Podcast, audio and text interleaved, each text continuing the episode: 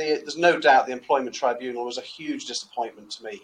Um, I thought that uh, it would be conducted to much, much higher standards than it was. And um, I felt as well, I was, I was astonished really that there was no attention given to public safety in it. It was all just about the minutiae of employment law and uh, all about really trying to catch me out or portray me in an unfavourable light to try and break down and sort of destroy my credibility. And that's not really what these processes should be about, in my opinion. It should be about um, public safety, and we really didn't touch on that at all. So I'd be very cautious about going back through an employment tribunal. Having said that, I've no regrets about writing the book about it, um, because I think people need to know uh, what goes on. Um, and in terms of what followed, I wish I had my level of cynicism then that I do have now. Um, you know, I was completely duped by the sudden appearance of these emails. And when you reflect on um, what went on then, of course, it would have been very, very easy for me to take my own life. Um, you know, I thought I was getting Alzheimer's or something at the time, such was the level of gaslighting. Hi, I'm Naomi Murphy, and this is the Locked Up Living podcast where we talk with a wide range of people about harsh aspects of institutional life. We also explore some of the ways to overcome them and to grow and develop. I'm David Jones. So join us every Wednesday morning, 6 o'clock UK time, for a fresh podcast. So today we're pleased to welcome along Dr. Peter Duffy, Peter is a consultant urological surgeon and he was lead clinician of the department in Morecambe Trust from 2003 and in about 2008 they won a major national award for the quality and efficiency of this specialty service. He began to be concerned about the direction of the trust and eventually stood down from his position as lead clinician and was eventually unfairly dismissed in 2016 as a whistleblower, it proved impossible for Peter to find work in the UK's NHS, and he took a job on the Isle of Man in early 2017. And in 2018, he won his case for unfair constructive dismissal in the Manchester Employment Tribunal. During 2020 to 21, we had the COVID pandemic, which almost completely separated Peter from his family for about 18 months as a result of the Manx lockdown, where he was he was now working. During this period, he was awarded an MBE for his work with the COVID positive cases on the island. Really pleased to have you along today, Peter, to share your story. Welcome. Thank you very much. Hello, Peter. I'm very pleased to meet you. Thanks very much for coming along. I didn't realise that about uh, the Isle of Man during the um, COVID. So, was it locked down altogether? Yes, it was. Yes, the Isle of Man was one of the very few places in the world that actually beat COVID and eliminated it. Uh, so between, I think it was early 2020, it all started, wasn't it? And I think through to about the end of summer of uh, 2021, um, travel to and from the island was very, very heavily restricted. Uh, so you needed special government permission to, to travel. Um, but in the meantime, the virus was essentially beaten back and eliminated and only allowed back onto the island once vaccination levels had reached um, a, sort of level where it was considered safe to do so. Right. So, but in the meantime, you were you know, kept apart from all the members of your family, were you? Yes, that's right. The whole family are in Lancaster, um, and um, yes, I think I got back briefly twice over a space of about eighteen months to get to see them, which was pretty grim. Yes, but indeed, another example really of the Sterling service so many of our workers in the uh, health services do. So, anyway, as I said, very pleased to meet you. Um, so, you're a consultant urological surgeon. Is that something you always wanted to be? How did you get into that particular line of being yes, a doctor? Yes, I mean, it goes all the way back to my teenage years. Um, so I always wanted to be in some form of healthcare, but I got to go for a day into an operating theatre in Preston, where I grew up, with a consultant urological surgeon. And that just changed everything. I knew from that moment on that I wanted to be certainly a surgeon and probably a, a urological surgeon. So uh, it took me two years of battling to get into medical school, but I did. And um, yeah, I finally made it to be a consultant urological surgeon uh, in Morecambe Bay in 2000, uh, which was where I'd, I'd always wanted to work. Hmm. Well, it's a lovely part of the world to be. Yes. Um, Indeed. So, how did your career go up until 2014? Um, 2014, sorry. I, I, would like to think um, that my career went, went pretty well. So I was appointed, um, as we say, in 2000. Uh, I became clinical lead or departmental lead in about 2003. Um, in the mid to, to late 2000s, I think we did have a, a great department. It, it, certainly won a number of accolades and, a, as you said, a national award um, for the leadership quality of the department. Um, and then it started to go a bit wrong, I think.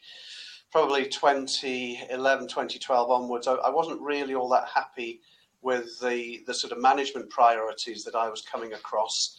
This was the era, I think, sort of leading up to mid staffs. There was a lot of pressure to become a, a, trust at the time, a foundation trust. And I felt we were rather losing sight of, of what we should be doing as an organization, which was offering quality care as well as quantity and trying to hit targets and things. And I was I was also concerned about some of the things that were going on in the department, um, which sort of leads us up to to sort of 2014, 2015, when I think things reached a, a bit of a climax, really.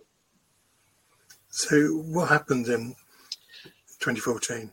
We had well, we had a number of, of problems in 2014. Um, I don't think we need to go into the details, but the, the year finished with um, an avoidable death.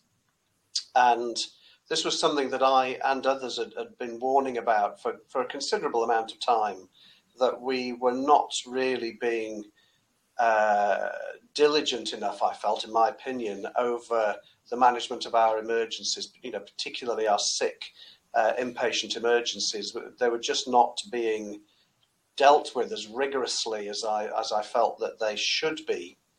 Uh, and in this particular case, we had a patient, uh, his name is in the public domain, uh, Mr. Peter Reed, um, who, um, over a bank holiday weekend, the Christmas weekend, ended up with um, sepsis as a result of a blocked um, ureteric stent. So, for, for non clinicians, this is a, basically an artificial tube used to, to drain the urine from the kidney down to the bladder. And Peter's stent was due for a change, overdue, in fact, for a change anyway. He went septic over the weekend. The first warning signs were fairly obviously there early on the Saturday morning, and it took until Tuesday for him to have what really should have been an emergency operation. And so that really was where um, my my concerns really started to crystallize, and, and that in turn led on to the events of 2015 um, and a coroner's court appearance Thank you very much. So, obviously, as you just mentioned, this went to the uh, coroner's court, and what what happened then? What was the result of that? Well, Peter Peter died in the early days of uh, 2015, so he did have his stent changed by myself, uh, even though I wasn't on call. But it, it, was too late, and he he never regained consciousness. Um, died in the very early days of 2015, and it went to a coroner's inquest in. Um, it was about I think probably May or June of 2015. And the coroner was clearly concerned about the, the sort of operative delays and gave us an order uh, as a department to discuss the case and to come back to her with a consensus opinion on whether there had indeed been a significant delay. And the the thing that um, persuaded me, the event that persuaded me to go outside the trust with my whistleblowing concerns, was the fact that two colleagues refused to allow this to happen. So we never did have um, a proper discussion within the urology department um, as a whole, nor did we feed the departmental opinions back to the coroner. Uh, to be fair, what actually happened after that act of disobedience was that the trust carried out their own internal meeting, but in, paradoxically, that excluded everybody from the urology department. So we did, in the end, the exact opposite of what the coroner had ordered. And that was the point where I felt I needed to go outside the organisation. Uh, and so I went to the Care Quality Commission. And that really, I think, was the beginning of the end for my career in Morecambe Bay. Uh, things started to happen in rapid succession after that. It's interesting to hear you use the word disobedience, uh, Peter. It's not a word one often encounters in these kinds of situations. Um, I think it's probably just the most appropriate uh, word. I mean, we were given a clear, distinct order by the coroner. This wasn't a, a, kind of aside where she took me to one side after the inquest was over and said, by the way, I'd like you to do such and such. This was actually given to me when I was in the witness box and under oath, and I was instructed to get this done. Um, and um, I was equally firmly told it wasn't going to happen. So, as far as I was concerned, this was a, a major breach of our professional responsibilities. And as far as I'm aware, as a layperson, a, a breach of the law because um, a coroner's court is a form of court of law. And if you're given an order, you, I presume, are legally obliged to carry it out. And we didn't do that. But there weren't any particular consequences from from that action. No, none at all. Uh, not for the people who um, were behind this. As far as I'm aware, um, there was a sense, I think, from the trust that um, this was something to be, well, in my opinion, glossed over, that this was quite embarrassing. And I think it, the, the sense of embarrassment was added to by the fact that we just had the Kirkup inquiry into midwifery in Morecambe Bay. And part of that had involved an event where people had been coached in what to say to the coroner. So there was already a sense of, you know, we can't afford to get on the wrong side of the coroner here. We've already been criticised for trying to play with coroner's inquests over the mid- midwifery scandal. We mustn't be seen to be caught out again trying to derail a coroner's investigation. So I think there was a sense from the trust that rather than holding people to account here and forcing them to do what they've been ordered to do, this was better um, glossed over and um, carried out in a different way to the way the coroner had instructed. I don't know, Peter, whether it's your use of disobedient, but as, as you were talking, I was kind of reminded, um, you know, that with that repetitive pattern, I was reminded of children when they're caught out and they've been caught wrong and they tell lies because they they don't know how to manage the, sh- the shame of it all. But you kind of hope for better from adults in positions of responsibility. Um, you know, there's something about ho- holding out hope for organisations that take responsibility and use that spotlight mistake to try and learn and do better, don't you? You would hope so, yes. But I, I, think there was a sense at the time that we can't allow this to become known. We can't allow it to get back to the coroner that her orders have been disobeyed. And I think ever since then, there's just almost been layer upon layer of more attempts to try and disguise um, the actuality of what really went on. It, I think it just would cost too much for the organisation to admit what has gone on. Um, and so we have had years and years of attempts to try and hide what happened, which has had all sorts of consequences, including for the bereaved family, of course. Hmm. So by that time, you, did you feel that you'd followed all the routes that you could do within the trust in terms of their procedures? Yes, I did the medical hierarchy certainly knew what had gone on. They were copied into some of the correspondence.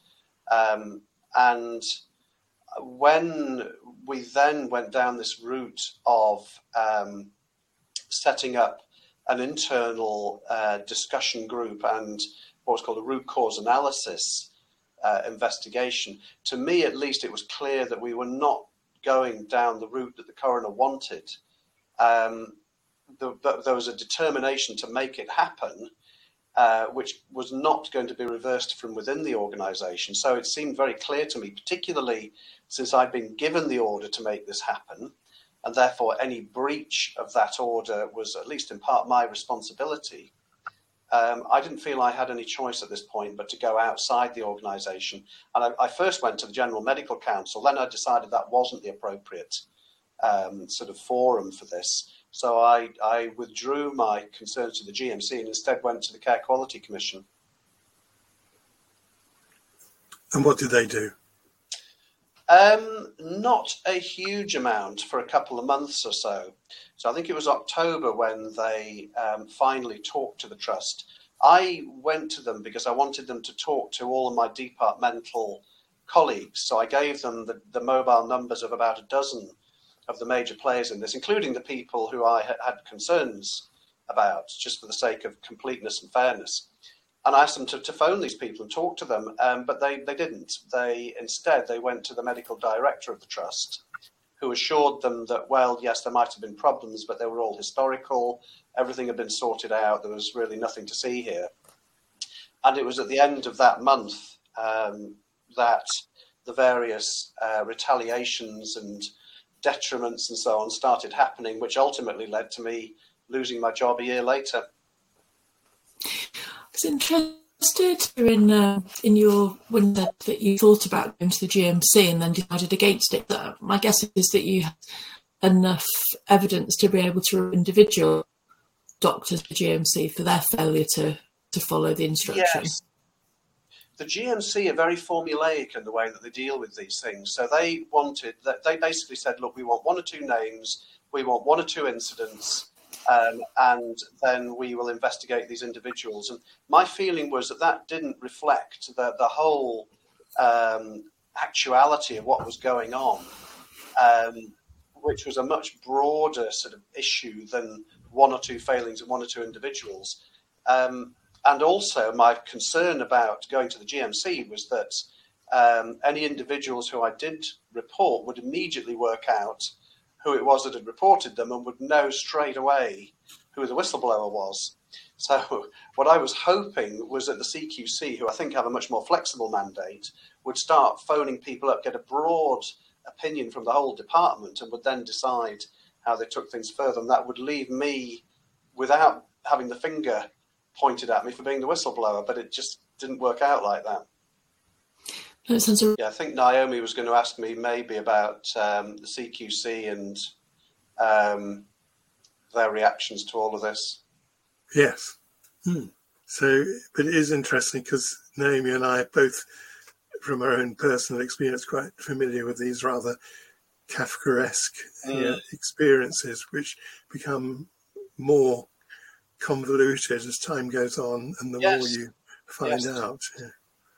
Yes, it's just become a, a, more and more dense web of, I can only say lies and deceit, really, that's gone on here. I think precisely because people don't want to admit um, the sheer, you know, intensity of everything that's gone on. And I guess from a corporate point of view as well, it's just easier to just keep spinning and um, putting out different versions of events and pointing fingers of blame elsewhere rather than to simply concede what's gone on. Yeah. And don't you find, well, I'll put it another way. When I was in a not totally dissimilar situation, I found that it began to affect um, my whole work, really. It was, yeah, focusing on the work, which was to do with you know, relating to people yes. all the time was became a real challenge. Yes, yes, that's right, and and that's largely why, in the end, I've decided to resign my job here on the Isle of Man. Is that I don't feel I can um, fight these sort of battles where you're almost looking over your shoulder the whole time, whilst at the same time giving your full attention to what's in front of you. Uh, you know, with your day-to-day clinical work. Um, I, I, just feel I'm I'm not really safe. I'm, I'm determined to try and defend myself here, but I can't do both things at the same time. I can't defend myself and be, uh, you know, attentive to my day to day work. It's difficult to do to do both, and then of course one is running the risk of committing errors, which may be quite unrelated to the original yes. situation, um, and confounding the the problem for oneself. Yes. The next question was uh, you know, a bit related to what we were just talking about. Because when we interviewed uh, a whistleblower from the education sector, she and I actually, uh, we both spoke of a, a, vague sense of they who are unhappy mm. within the organisation. Did you have any sense of who you might have antagonized within the, the trust? Yes, yes. I think that the majority of the pushback against me, the active pushback, really came from the medical hierarchy. Uh, I think there was a sense, you know, this was essentially a medical and a surgical scandal, really, and that um, the medical hierarchy, who were directly sort of in line of responsibility for this, really were not happy about me um, continuing to speak up about it. I think there was a sense from them that this could be neutralised and could be um, papered over, and they wished that I would stop, you know, essentially peeling the paper back and revealing what had really happened. Um, I think in terms of other senior executives and so on, I think there was more a sense there of people just wanting to stay out of the way and not get involved and um, not being seen to be knowing what was going on, you know, just deliberately looking the other way. Hmm. So, what impact did it have upon your your well-being going on? It had an appalling impact, quite honestly, and we we hear this again and again, don't we, from whistleblowers, um, both mental and physical. So, um, 2016, when not all that long before I, I lost my job, um, I was, I'd like to think, an extremely fit ultra runner. You know, I was doing multi day ultra runs and covering nearly 200 miles in a single event. Um, you know, very, very fit, mentally healthy, and so on. And I just went to a bit of a wreck, really, by the end of 2016. Uh, I couldn't find any work. Uh, so my constructive dismissal was uh, was late summer of 2016. I was out of work for several months. Um, I tried to find locum work in the NHS. Nobody seemed remotely interested in having me. Um, and in the end, uh, just at the point where I was looking at um, the Middle East and Australia, New Zealand, and so on, which would have been devastating for family, um, I actually managed to get this job on the Isle of Man, which is where I still am now. Hmm, well, thank goodness for that. Yes. Peter, you could hear there that finding further employment after whistleblowing's been difficult, and we've heard that from other people as well that it's very hard to to get work. Do you have a sense of, of what makes that so difficult? Yes, I think that it's largely because organisations perceive you as a whistleblower as essentially being a non-team player, as not being organisationally loyal, and um, it's something I, I, do really disagree with because um, I, I, always wanted to work in the NHS, even before um, I got my desire to be a, a consultant surgeon. Um, I'd gone through a phase of wanting to be a pharmacist and so on. So I'd always wanted to work in the public sector and in the healthcare sector. And I, I think you would struggle to find anybody who was more loyal to the NHS and more, I would like to think, you know, hardworking and committed and dedicated than myself. And the whistleblowing was not an act, from my point of view, of sort of treachery or backstabbing um, or any kind of disloyalty to the, to the organization. I was trying to stop the organization sleepwalking itself into the same sort of mess that it had already got itself into once with the the midwifery scandal and the Kirkup inquiry. And the irony, of course, is that those warnings that I repeatedly tried to give were ignored, and we did end up in another mess, uh, exactly as I'd predicted, and, and tried to stop happening. So I, I would have said that um, the impression of organisations about people like myself is the exact opposite of the sort of people we really are. We are intensely loyal to the organisation, but trying to change things from the inside and going against the sort of prevailing um, viewpoints often results in you then being seen as a maverick um, or as somebody who can't be trusted. Yeah, it's quite tragic, isn't it, that action taken that that really would be protective of the organisation to address deficits or flaws or vulnerabilities ends up being seen as being uh, problematic, as if as if you're trouble for for highlighting it. Yes, that's right, and I think that's a oh. common thread in a lot of whistleblowing stories. It is uh, certainly kind of people that we've spoken to hear that that's that repeatedly, and I just wondered what it's been go, like going to work for another organisation. How how easy has it been to trust in in their integrity, moving from um, one trust to another? That's a very good question. Um, I've not had any problems here on the Isle of Man. I mean, first of all, although it runs on the same lines as the National Health Service, um, in fact, is completely separate from the UK's NHS here. The Isle of Man um, is actually technically not part of the UK. It's a, a crown dependency. Um, so it makes its own laws, it has its own parliament and so on, and it has its own health service here. So although we work very closely with the NHS in England, um, I'm totally separate from it here. Um, and the managers, when I first started here, actually made it very clear that they appreciated that I had taken a stand on clinical standards in NHS England um, and were really quite welcoming and enthusiastic about that. Um, and I have to say as well, I've very much kept my head down here. Um, I've, I've, sort of learned my lesson about being forthright and outspoken. But luckily, I haven't had to face that dilemma here where you think, again, there's wrongdoing going on. Should I be speaking out again? Um, you know, I've not seen that. So, so far in this job, I've, I've been comfortable. I'm pleased to hear that that you know that experience hasn't been repeated because we have heard from a previous whistleblower who then moved to another service and then found a similar experience. I'm pleased to hear that hasn't been um, your experience at Morecambe um, in the Isle of Man, but changing uh, changing service and moving away from Morecambe Bay hasn't been the end of your troubles, has it? No, not at all. So. Um we had a whole series of punishments and sort of detriments that were dealt out in 2016 towards me, which resulted in my having to resign in uh, the late summer of 2016. Um, as we said, I then got the job on the Isle of Man, and we then went to an employment tribunal um, because I really felt what had gone on was was terribly wrong, and the trusts board had made a, a major point in about 2015 of promising that there would never be any detriment or dismissal or punishment to any whistleblower. Um, and of course, they then did the exact polar opposite of what they'd promised to do. So, uh, although it was a difficult decision, I really wasn't minded to just let them get away with such a, a brazen breach of their promises and their responsibilities. So, the whole thing went to an employment tribunal, which was another horrific experience.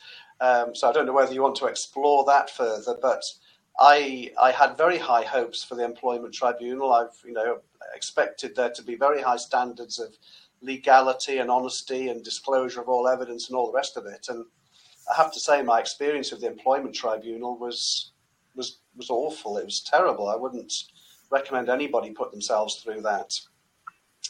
Um, so that was 2018. Um, I won my case in the end for unfair constructive dismissal um, but ironically, the NHS then took me back to another employment tribunal to try and claim costs at the end of 2018. So it was all, all just Kafkaesque and surreal, really. So they lost that. And I was so appalled by all of that that I then decided I was going to write a book about it all. Go on.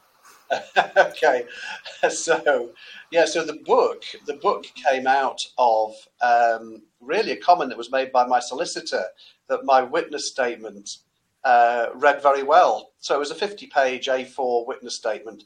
And I just got this vague sense of, well, maybe I should put it out there for people to read and they could use it as a model for future cases. And then, of course, you start to think, well, it wouldn't take all that much to turn this into a small book. And then as you start working on it, it did, it turned into a book. Um, I couldn't get anybody to publish it um, or even to uh, be an editor for it because it was so considered to be so controversial.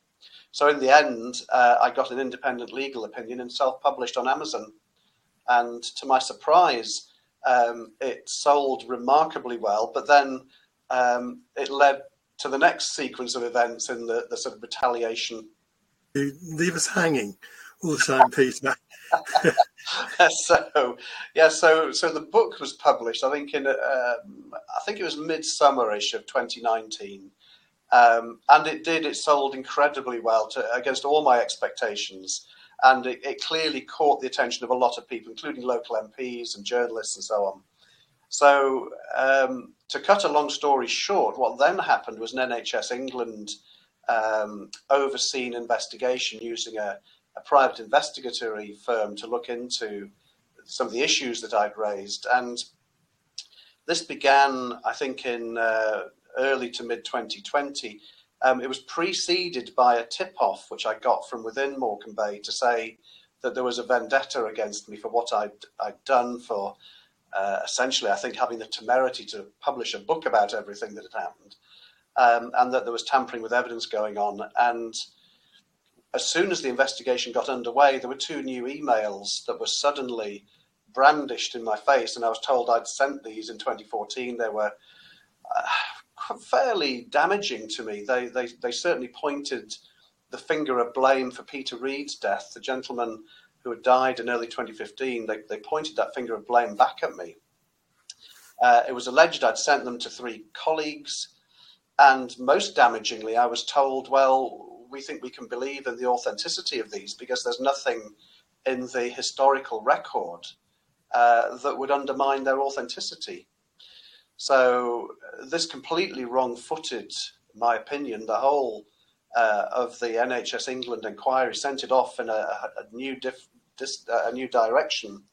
Uh, completely rewrote the facts around Peter Reid's last days, and had the most profound effect on myself. Uh, for a good number of months, I was really a, a, huge suicide risk to the point where it wasn't so much if, but when and how.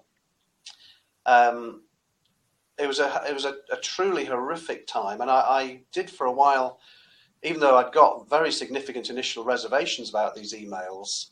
Um, I was persuaded in the end that I'd been told the truth, that there really wasn't anything in the record that would undermine their authenticity, and that I must have made a, both a misjudgment at the time and that my memory was playing tricks on me and that I'd misremembered what had happened. Um, so that was late 2020, and um, that was, I, I, would say, the lowest point by quite a margin in my, my whistleblowing. Yes, well, I think you're describing very well there, Peter, the sort of dark side of procedures like this and how they really affect people. And also, I mean, what occurred in my situation and that of colleagues that I knew about, and it sounds like your situation too, the huge amount of resources that go into if if not if even if one doesn't use the word vendetta, the resources which are put into overcoming you as an obstacle. Yes, that's a very good way of putting it. Yes, I mean this was really quite well thought out, and uh, although there had been previous attempts, uh, I felt to try and change the narrative over Peter Reid's death, this was really quite cunning. It certainly took me in for a while, and in fact, it was the bereaved family who raised the first really serious question marks over these emails because they revealed that they had put in a freedom of information request for all email evidence relating to Mr. Reid in uh, late 2018, and these emails had not been found. So um, that was quite good evidence to suggest that obviously these emails had not been there all the way back to 2014, and also that I'd been misled when I was told that there was nothing in the record that might undermine them.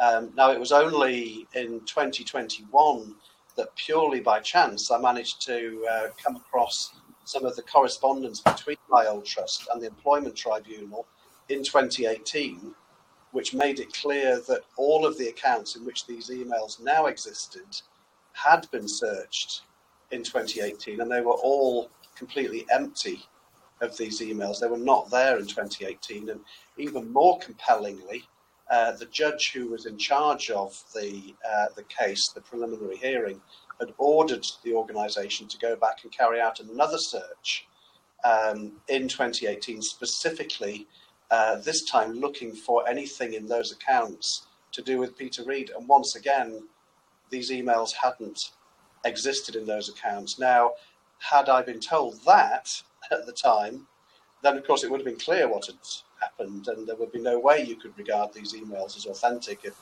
they weren't there in 2018. But it now appears, and this has only just come out in the last week or two, that in fact Morecambe Bay withheld the information and the internal correspondence about these searches from the NHS England investigation, uh, who then told me that there was nothing to undermine uh, the credibility of these emails when the exact opposite, in fact, was the case.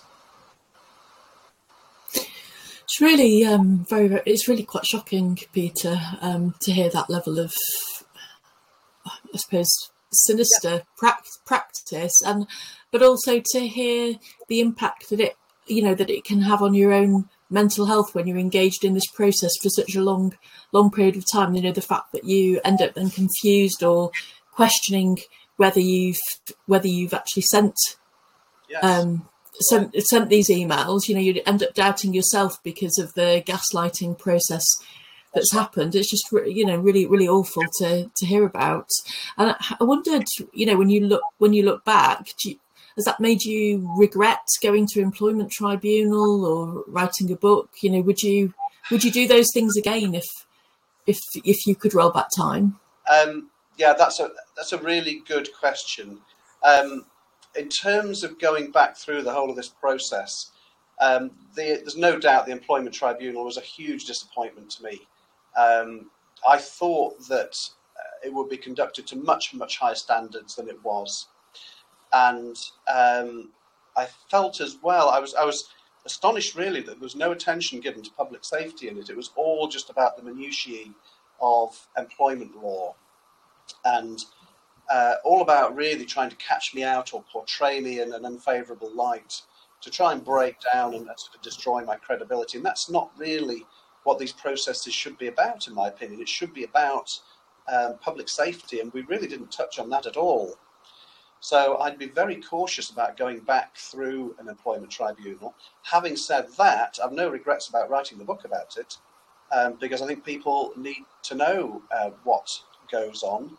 Um, and in terms of what followed, um, well, I just wish I had my level of cynicism now.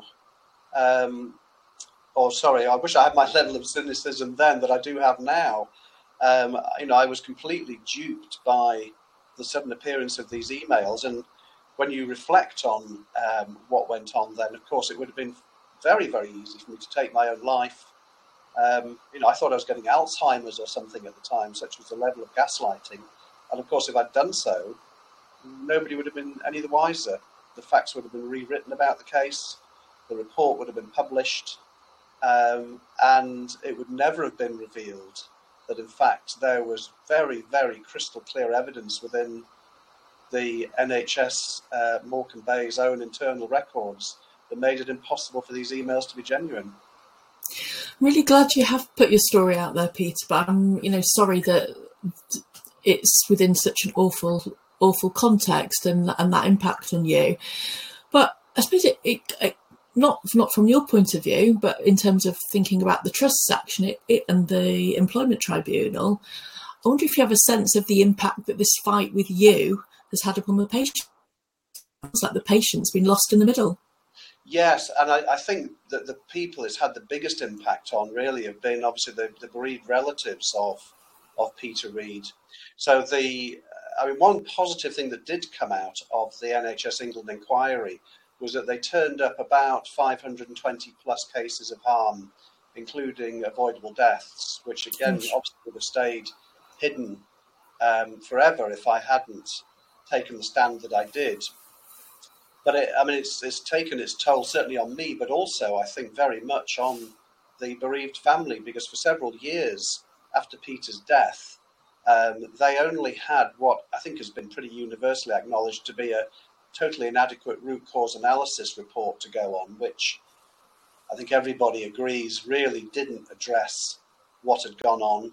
And the irony was that they only uh, got in touch with me through again a an incredible coincidence, a bit like me finding the um, the correspondence between my old employer and the uh, employment tribunal over these fake emails. Um, the bereaved family tracked me down, uh, having seen my picture in a newspaper because of the employment tribunal um, proceedings. So they, um, although the, the, the newspaper reports didn't name Mr. Reid, they figured out from the facts that it might be their father and then managed to contact me here on the Isle of Man. So they've the, the latter stages of this, the bereaved family have essentially lived through it with me. Uh, they've, I think, had just as much uh, of an intensity of ups and downs as I have. And in fact, when I had this terrible period of questioning my own sanity and whether I was, was losing it completely and wondering if I was going to end up being sectioned or something. Um, it was my own family and the bereaved family really that got me through that. So, uh, so they, I think, have been as traumatized as anybody by all of this. Well, it's the last thing that a grieving family need, isn't it? And especially if there's been a degree of medical negligence there. And just, you know, I'm remi- I was reminded as you were talking about a, a previous podcast we did with uh, with a solicitor, Dino Nocivelli, who spoke quite quite a bit about the, you know, that actually what often stops people from moving on um, in these kind of scenario, and he, his his concern has really been about abuse from organisations or within organisations. Um, but what stops people moving on is the inability of an organisation to hold its hands up and take responsibility and just say, I'm really sorry, we made a mistake. And actually, that taking of responsibility can go a long way towards people healing and being able to draw a line under something and move on. And and the family are prevented the families of any any relatives in these kind of scenarios are prevented from moving on with their grief because of that sense of injustice aren't they? Yes i think that's right. I think um, the bereaved family have been left with the sense of uh, an incomplete story. I think they, they would still feel that this the full truth has, has not been told. And they're obviously themselves, I think, are upset about the fact that I'm still being pursued through the GMC uh, over a sequence of events which, which they don't recognise either in respect of the death of their father. So, Peter, what, what has this process taught you about yourself?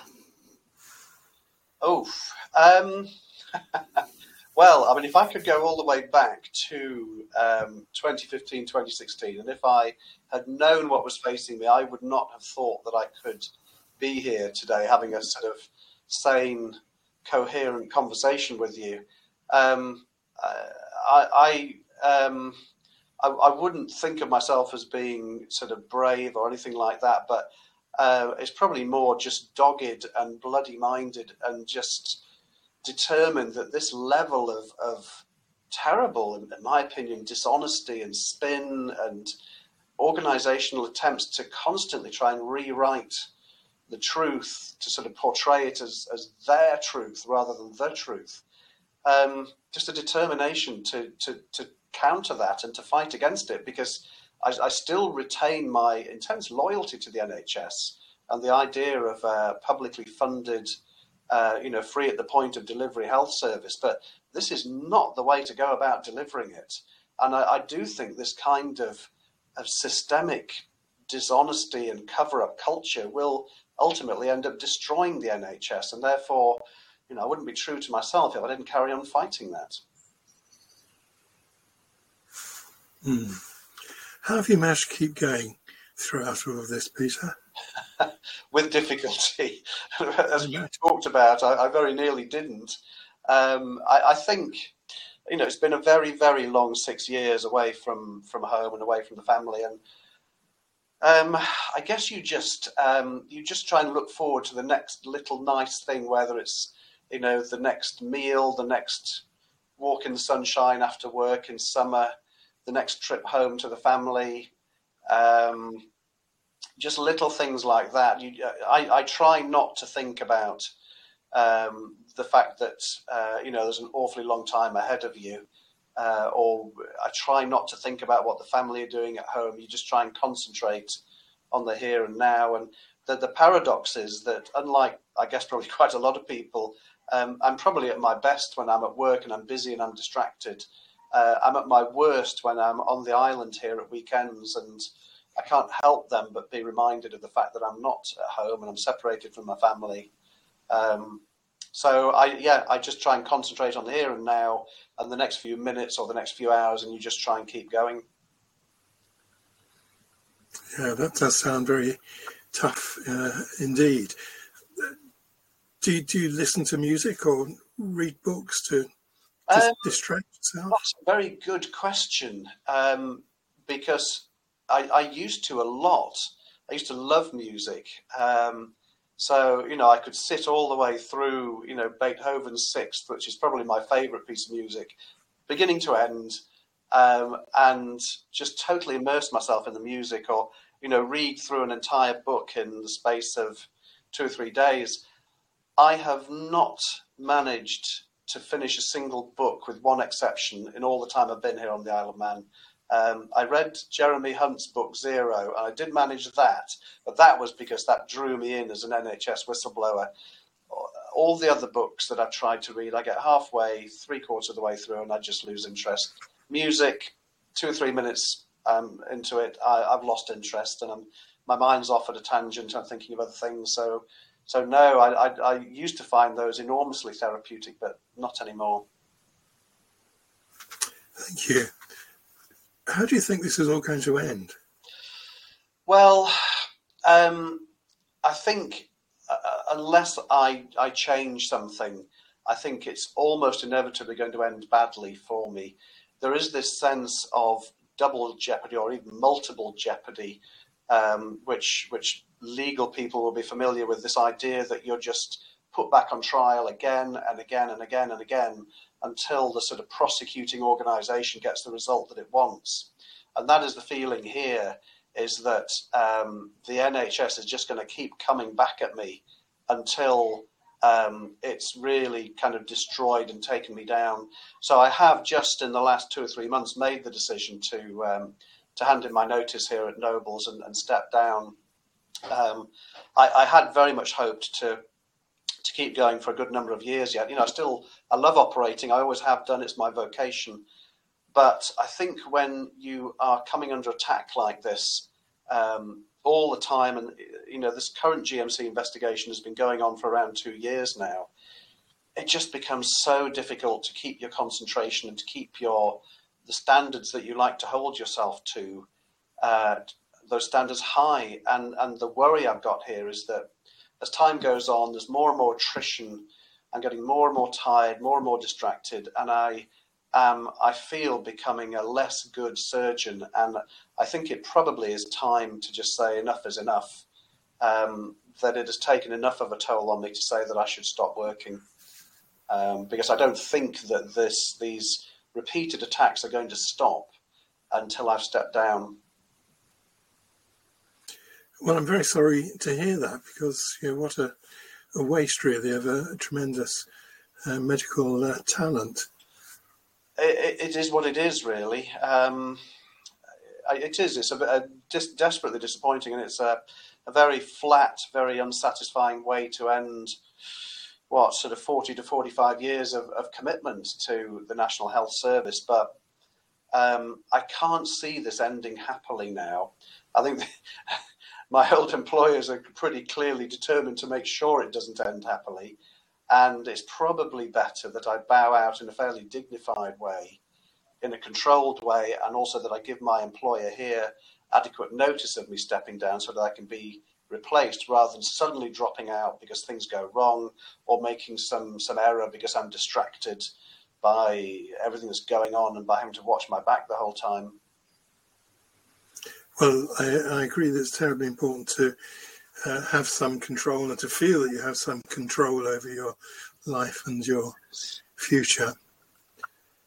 Thank you very much, Peter. You've been terribly generous with your time and your honesty and in telling us uh, about this really rather terrible uh, experience that you've you've had.